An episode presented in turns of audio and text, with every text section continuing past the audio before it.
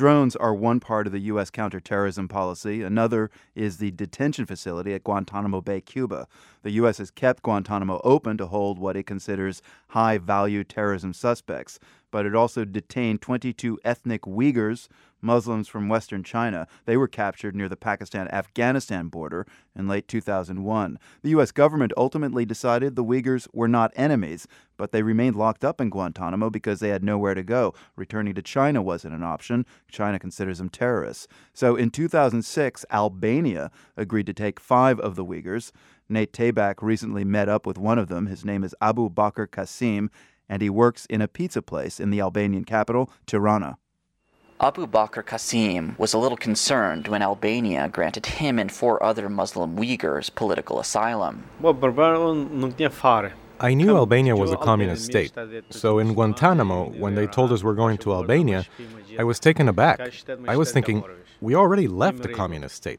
The communist state was China. Qasim says he fled in two thousand one to escape China's persecution of the Uyghurs. Qasim actually knew something about Albania growing up in China. Chairman Mao and Albania's communist dictator, Enver Hoxha, forged close ties in the nineteen seventies.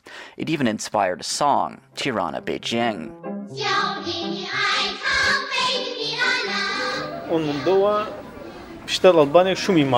I had this idea that Albania would be a huge country because when I was young, I would see many movies on Chinese T V because of the strong relationship with Albania. But when he arrived, Qasim says he had trouble believing he was in Albania. For one thing, Tirana seemed too small to be a capital.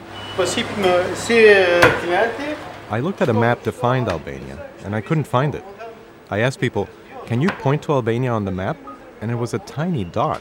He also learned that Albania had become a democracy years before, and that it was a majority Muslim country. Another thing he soon realized, Tirana is teeming with pizza parlors. Qasim had never heard of pizza before and didn't speak Albanian, but he wandered into a place and somehow managed to order a pie.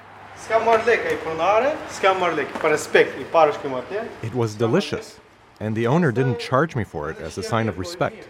These days, pizza is Qasim's life. There's barely enough room for Qasim and a co-worker in the cramped kitchen of this halal pizzeria. Qasim is making his specialty, the mixed pizza. It's basically the works, with a few regional touches, Albanian smoked beef and Bosnian sausage. This isn't a hard job, but it gives you pleasure when people enjoy the pizza you make and when they give you a tip. Qasim is speaking Albanian, a notoriously difficult language to learn. He says he took an Albanian class after he arrived in Tirana, but the pizzeria has been a much better teacher. At first, I was learning by trial. Sometimes I made mistakes, and guys would make fun of me. It was definitely a learning process. He says his customers are always asking where he's from, so he tells them the history of the Uyghurs.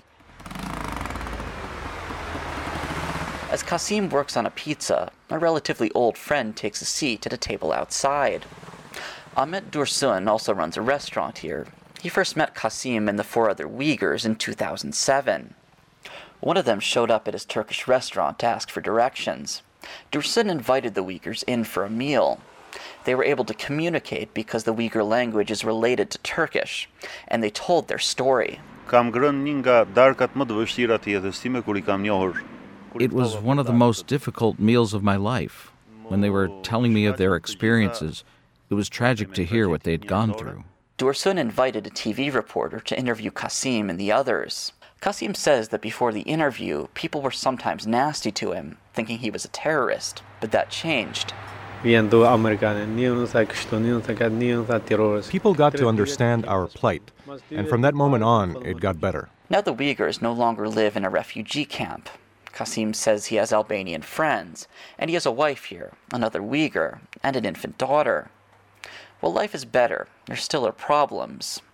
He only works part-time, and the state aid he receives isn't enough to support his new family. Qasim says it's hard to find work between the high unemployment and his background. It's difficult when you go to apply for a job. They ask me where I'm from, and I tell them I'm a Uyghur. So right away they make a connection with Guantanamo. Guantanamo continues to weigh heavily on Qasim.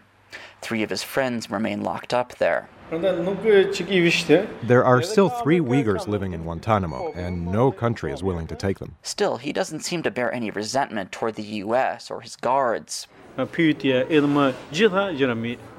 the Americans we were Uyghurs, the situation improved. They didn't have any problem with us. They actually treated us quite nicely.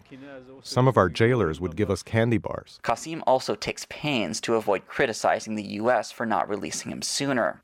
I don't know what took so long, Qasim says. Maybe there were political reasons. Then again, Qasim might be wise to avoid sounding critical of the U S in Albania. It's an overwhelmingly pro-American country, and Albania is hosting the Uyghurs at the request of the U S. Even if he wanted to, Qasim can't really go anywhere else. He doesn't have a passport. And if he were to return to China, he would almost certainly be arrested. For The World, I'm Nate Tabak, Tirana, Albania.